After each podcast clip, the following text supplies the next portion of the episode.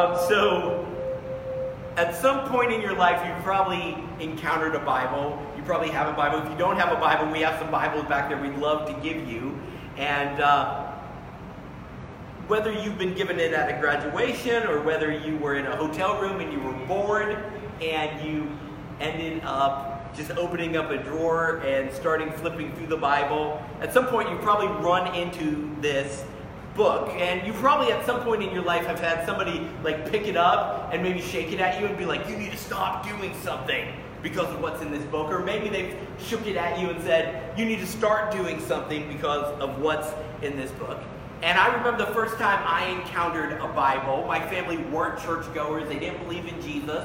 And uh, they my mom started going to this little church at the end of the street, and she had all this guilt from some things she had done when she was younger. And she heard this message of Jesus that he freely forgives all who come to him and become a follower of Jesus. And, and so she, she made this commitment to follow Jesus and was baptized. And she started reading her Bible. And I remember asking her, I'm like, What are you reading? And she's like, The Bible. And I'm like, Can I have one? And so they got me a children's Bible, and the, and the only thing about it is the exact same content as every other Bible, except it had these really horrible pictures in it, you know, like these weird painted pictures of the scenes from the Bible. And some of them were really graphic, like David cutting off the head of a giant. And I'm like, you know, as a kid, you're just like, whoa, these pictures are overwhelming. And I remember trying to read it, and I loved reading. So when they handed me this thick book, I wasn't intimidated by it. I was excited by it. And I was like, I'm going to read this like every other book I read. I'm going to start reading at the beginning and read through to the end. And so I started reading, and I'm like, none of this makes sense. There's all these weird names. None of the books are in chronological order. They seem to be repeating information. And then, like, stuff didn't seem to line up. And so I got a couple books in, and I'm like, what am I reading? This isn't like any other book that you read where you start at the beginning and you read straight through. In fact, it seems sometimes like it was almost designed to be difficult to understand, almost like it was uh, meant to be confusing with all these weird words and characters and stories. And but as I got older, everybody kept telling me you need to be reading the Bible. Like you'd see this everywhere, whether it was uh, people around you or family members. And everybody was telling me you need to be you need to be reading the Bible. But every time I tried to read the Bible, I was like, this book is designed to be difficult. It feels like to me. Like why can't I make any sense of this? And you've probably seen some people say some things about the Bible, and you're like, really? Or maybe you've experienced some things with the Bible and you're like, oh, maybe, I don't know about that. You've probably seen some things that don't make sense or seem confusing. If you've ever been to a protest, there's probably been people on both sides of the protest holding up signs with Bible verses on them. And you're like, how can they have a Bible verse on this side of the protest and a Bible verse on that side of the protest? You've probably seen politicians on television on both sides of the aisle misquote some Bible verse to defend their policy that they just voted for or their law that they just put into law. And there's been people who have died for this book, and then at the same time, there's been people who killed and used this book as an excuse for why they did it. You know, there's people who have taken this book and it was the emphasis or the impetus for them to go on crusades and kill innocent people and claim land in the Middle East but it's the exact same book that led some people to start hospitals and to sacrifice their time and resources to create places of healing that affect everyone. And then you have people who say, you know what, this isn't just a book, it's the literal words of God. The, the words that the creator of all the universe put down, and then they slap those words onto a coffee mug and they say, This is $16.99, you need this. And it seems like there's all these contradictions and all these weird misunderstandings, and you're like, what is it? And so, over the next few weeks, we're going to talk about what the Bible is, how to use it, and why we should care. Because I think that if you misunderstand what the Bible is, you will misuse it. And I think there's a lot of misuse in our world today surrounding the Bible, and sometimes there's a lot of misuse about how we use the Bible, even in churches, even among people who follow Jesus. And so you might say, Alex, I don't believe the Bible at all. I think it's just a bunch of religious jargon that's thrown together from um, old guys that lived a long time ago. Well, hang with me because as the series goes on, we're going to talk about why I think the Bible is trustworthy, why I think that it matters, and why I think it can transform your life. But we're starting out with this question what is the Bible? And over the next few weeks, we're going to talk about some ways of just kind of wrapping our arms around what this book is. Because we need to understand what it is if we're going to use it correctly, if we're going to understand it. Now, if you're familiar with the Bible, if you've ever flipped it open and looked at the index before, you probably recognize that the Bible is broken into two parts. What are those two parts? Old and New Testament, yeah. That's the, not like most people know that if you've had any experience with the Bible. But what's weird to us is we don't use that word testament. Probably this week, you probably never used the word testament unless you were talking about the Bible in some way. If anything, you used it maybe if you encountered the last will and testament of someone, right? When someone dies and they're reading the will, they see this is the last will and testament of John Smith, and he's left you this. The weird, the word testament is strange to us outside of the Bible. We don't really see it, but we could use the word testament, or we could use another word, another Bible word, a sacred covenant. That's a testament. Or to put it in everyday words, it's essentially a promise. It's a promise. And so when the Bible is divided into two parts, it's divided into an old promise and a new promise. Part of this takes place under an old promise, and part of it takes place under a new promise. And so you can describe the Bible like this The Bible is a record of two promises that God made to mankind. It's essentially two binding promises that God made to mankind. That's what the Bible is. We've got an old promise and a new promise. If we want to sum up the whole thing, it's the record of two promises. Now, there's some promises under those two promises, but there's two big reality changing promises that God made to mankind. And this is really the big idea of the book that there's these two promises. One is the old promise, one is the new. One is the Old Testament, one is the New Testament. And the Old Testament covers the history of why mankind needs an old promise. It kind of describes here's what happens, here's the promise that God makes, and then people begin to grapple with that promise. And that's the Old Testament. And then the New Testament describes how the old promise has been fulfilled and how there's a new promise. And it begins to describe how people grapple and experience the new promise, how they begin to understand it and relate to it. Both promises, though, fall under this central theme. And I went to Bible college, I went to seminary, and it took me a long time to really get someone to actually tell me what is the central theme of the Bible. Like if somebody walked up to you on the street and they said, Hey, could you tell me what the central theme of the Bible is? I don't know about you, but for a long time, I would struggle to do that. I'd be like, I know it's some piece, you know, there's a couple of these ideas that I know are in there, but what is the central theme that the Bible is trying to convey?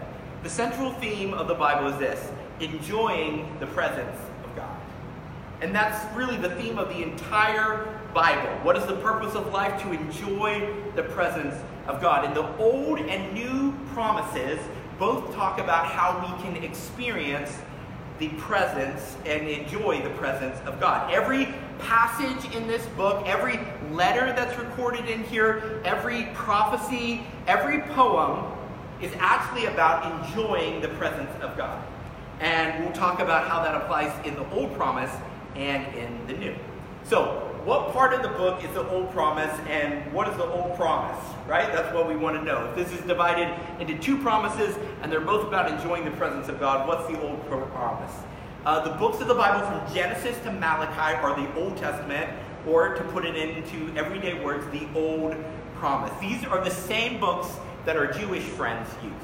The exact same books. They order them differently, but they're looking at the exact same books. They use the Old Testament. They call it the Tanakh. We call it the Old Testament or the Old Promise. They call it the Tanakh. Now, the Old Promise is this man has been separated from enjoying the presence of God. And so God made this old promise in the Old Testament, and that is that God promises to establish a people who will be a platform for his special person who will restore his presence to humanity. Now, that's a big promise. And there's a lot of little promises that he makes underneath that. But essentially, what he promises is that he is going to send someone who is going to restore his presence, and he's going to send that person through a special people that he's going to protect. And so the old promise chronicles how humanity started enjoying the presence of God at the beginning of everything, and then humanity said, I wonder if we can enjoy life without God. And in losing the enjoyment of the presence of God, chaos and tragedy rain down into the human world. And then God makes this promise I'm going to establish a special people and I'm going to protect them so that they're a platform for this special person I'm going to send, and he's going to restore my presence with humanity. That's the Old Testament. And so what you have is God establishes the Israel people, the Hebrews, the Jews, and he protects them. And he says, I'm going to send a special person to you who's going to restore my presence. And the Jewish people called this person Messiah, Savior. And they were waiting for this person uh, to come. So that's the Old Testament. That's the old promise. So what's the new promise? The books of the Bible from Matthew to Revelation are the New Testament or the new promise. Now, our Jewish friends do not accept these books as scripture. They accept the Old Testament, just like we do, and they say the Tanakh is from God. But the New Testament, they don't. Why? Because they feel like the old promise hasn't yet been fulfilled. We believe the Old Testament, the old promise has been fulfilled, and so we have a new promise called the New Testament. They don't accept the New Testament because in their minds, God still hasn't sent his Messiah, his special person, so that we can enjoy the presence of God again, because they rejected Jesus as Messiah. Those who accepted Jesus as Messiah wrote down this new promise that we'll talk about here in a few minutes when we look in Luke 22. The new promise is this Jesus brought the presence of God to us. Remember what Jesus said, what we always talk about at Christmas time? Jesus is God with us, Emmanuel. He brought the presence of God to us. We can live in the presence of God when we become disciples or students of Jesus. When we enter into the life of Jesus, we can enjoy the presence of God. And so you have in the Old Testament, God says, I'm going to create a people and I'm going to protect them so they can be a platform so I can send Jesus so that you can enjoy my presence again. And then Jesus comes fulfilling the old promise and he makes this new promise. If you enter into my life, you can enjoy the presence of. Now we see the beautiful imagery of the Old and New Testaments coming together in a passage in the New Testament in Luke 22. And that's what we're going to look at this evening. Luke was a follower of Jesus, but he didn't follow Jesus when Jesus was alive. He became a follower after Jesus died, rose from the dead, and ascended to heaven. And what he did was he heard the story of Jesus and he began to investigate the story by interviewing the people who were firsthand witnesses. And so Luke didn't see these things, but he went and interviewed the people who saw things. He was a, he was a doctor at the time, but he actually acted like an investigative journalist, and he went and interviewed all these people, and he wrote the book of Luke, which was the account of Jesus' life, and then he wrote the book of Acts, which was an account of what people started doing with this new promise after Jesus left. And in Luke 22, he records this about Jesus uh, right before Jesus dies. And in Luke 22, starting in verse 13, it says, So they went and found it just as he had told them, and they prepared the Passover. And so Jesus had told his 12 closest followers, what the church sometimes calls the apostles, he had told them that they should go and prepare this Passover feast. And then verse 14, when the hour came, he reclined at the table, and the apostles were with him. And then he said to them, I have fervently desired to eat this Passover with you before I suffer. For I tell you, I will not eat it again until it is fulfilled in the kingdom of God. And then he took a cup, and after giving thanks, he said, Take this and share this among yourselves. For I tell you, from now on, I will not drink of the fruit of the vine until the kingdom of God comes. And he took bread, and he gave thanks, and he broke it, and he gave it to them, and said, This is my body, which is given for you. Do this in remembrance of me. In the same way, he took the cup after supper and he said, This cup is the new covenant in my blood, which is poured out for you. And so, Passover, this important Jewish celebration, was a festival or a feast to celebrate an old promise um, situation. It was to celebrate the supernatural rescue of Israel out of Egypt. It was God keeping his old promise because he said, I'm going to protect this people. Egypt had captured them and enslaved them, and they celebrated this to remind themselves that God kept his old promise to them and was still keeping his old promise to them. And so essentially, what happened was um, God told the, the Egyptians, let the Israelites go. They're my people, and they're going to be my platform for my special person. And the Egyptians said, no, you know what? They're building good things for us. We don't want to let them go. And God said, if you don't let them go, death is going to come to your nation. And God said, if you believe, then put blood over your door and you'll be protected when death comes. And so the Jewish people said, We believe you, God. And they put blood over their door. And the Egyptians mocked them and scoffed at them. And then it says the angel of death passed over Egypt, and all the firstborn of the Egyptians died, and all the Israelites were protected because they had put blood over their door. And so each year, to remember the old promise that God was protecting them as a people because they were a special platform for the Messiah to come, they would have this festival. They would have the Passover meal. And what they would do is they would eat flat bread because they had to run out in the middle of the night because the Egyptians were so heartbroken when death came. They said, just get out of here. And so they gathered up their things and they fled. They didn't have time for their bread to rise because they didn't have time for the yeast in it to rise, so they ate it flat. And then they would drink red wine because it represented the blood that was put over the door. And so each year at Passover, they would celebrate that death had passed them over, that God was protecting them, He was keeping the old promise. And so every year when Jewish people would celebrate Passover, what they were celebrating was God has kept the old promise and is still keeping the old promise. This was an important reminder of who they were as a people. They were a platform for the special person who was coming into the world. This person who would restore the ability for humanity to enjoy his presence. But Jesus here says something really crazy. In verse 16, he says, For I tell you, I will not eat the Passover again until it is fulfilled in the kingdom of God. And he says the same thing in verse 18 I will not drink of the fruit of the vine until the kingdom of God comes. Essentially, what he is saying is the old promise is about to be fulfilled. And I'm not going to eat this and drink this again until you can enjoy the presence of God. The kingdom here is a representation of God's presence and power. It represents us being able to enjoy the presence of God. And then in verse 19, and 20, Jesus does something radical here. He says, From now on, Passover is not about the old promise. He says, From now on, I want you to do this in remembrance of me. It's no longer a celebration of the old promise, it's now a celebration of a new promise, me. I'm fulfilling the old promise. The presence of God is going to be available to you through me. And now the Passover meal is going to be a celebration of the new promise that you can enjoy the presence of God by entering into my life. And so he makes this new promise, this new covenant. He said, This is the new covenant in my blood, in verse 20, which is poured out for you. He said, This is going to fulfill the old promise, my blood. And it's going to be a new promise to you that you can enjoy the presence of God through my life and death and resurrection. And so, anytime I open up the Bible, the first thing I'm asking myself is is this an old promise or is this a new promise? How, where did this fall? Is this in the Old Testament or is this in the New Testament? Is this talking about protecting a people who are going to be a platform for Jesus?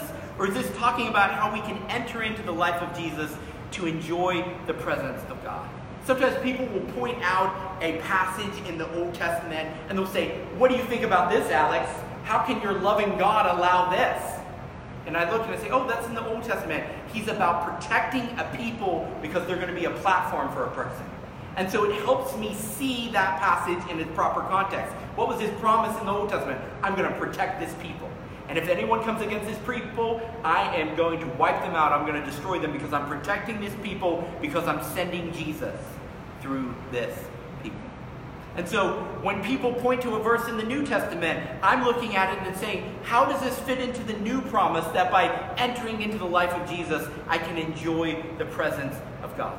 By understanding that the Bible is really the collection of two big promises to humanity, it helps me recognize the passage that I'm looking at and how I should be thinking about it. Now, I love that the central theme of the Bible is not experiencing the presence of God, but enjoying the presence of God. It's not just being able to see God or understand God or have knowledge about Him, but it's actually enjoying the presence of God, wanting to be with God, wanting to enjoy time with God. When we become students of Jesus, we will love what Jesus loved. And it says that Jesus loved his heavenly Father.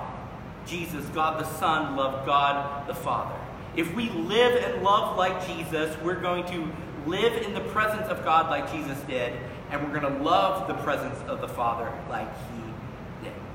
And so Jesus tells his disciples here, he tells his followers, I want you to keep doing this. I want you to do this to remember me. I want you to take bread. But he says, no longer are you thinking about Egypt. Now you're thinking about my body. And he says, I want you to take wine, and no longer are you thinking about the blood of a lamb over a doorpost, but you're thinking about my blood on a cross. Because this is my new promise written in my blood. He says, that old promise was written in the blood of the sacrifice of goats and animals because they were a picture of what was going to come.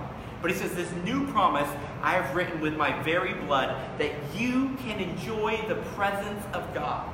You can enjoy God's presence in your everyday life if you become my student, if you become my disciple, if you enter into the life of Christ. And so tonight, we're going to do exactly what Jesus asks us to do. We're going to partake in communion. And we're not doing it to remember the old promise. We're doing it because Jesus has written a new promise. I'm going to invite Darby to come up first, and, and then I'll pray. But in just a moment, I'm going to ask you to take a piece of this bread and dip it into the, the uh, juice. And I want you, when you do that, to just thank Jesus that He's written a new promise, that He fulfilled the old promise, and now we have the opportunity to experience the presence of God. We have the ability to enjoy the presence of God because of Jesus. Let's pray. Lord Jesus, thank you for the Bible. And thank you for how you've told us about our need for you and your great love for us and the great lengths that you went through so that we could enjoy your presence. Thank you for going to the cross and dying in our place so that we might follow in your footsteps as your disciples. Lord, thank you for this reminder because our tendency is to forget. Lord, we live in the, the reality of the new promise. And many times we act oblivious to it or we ignore it or we become so distracted or entertained or driven that we forget that we have access to the presence of God at any time. God, overwhelm us with your presence. Let us not just know you, but let us enjoy you. And I pray all these things like I believe Jesus would pray.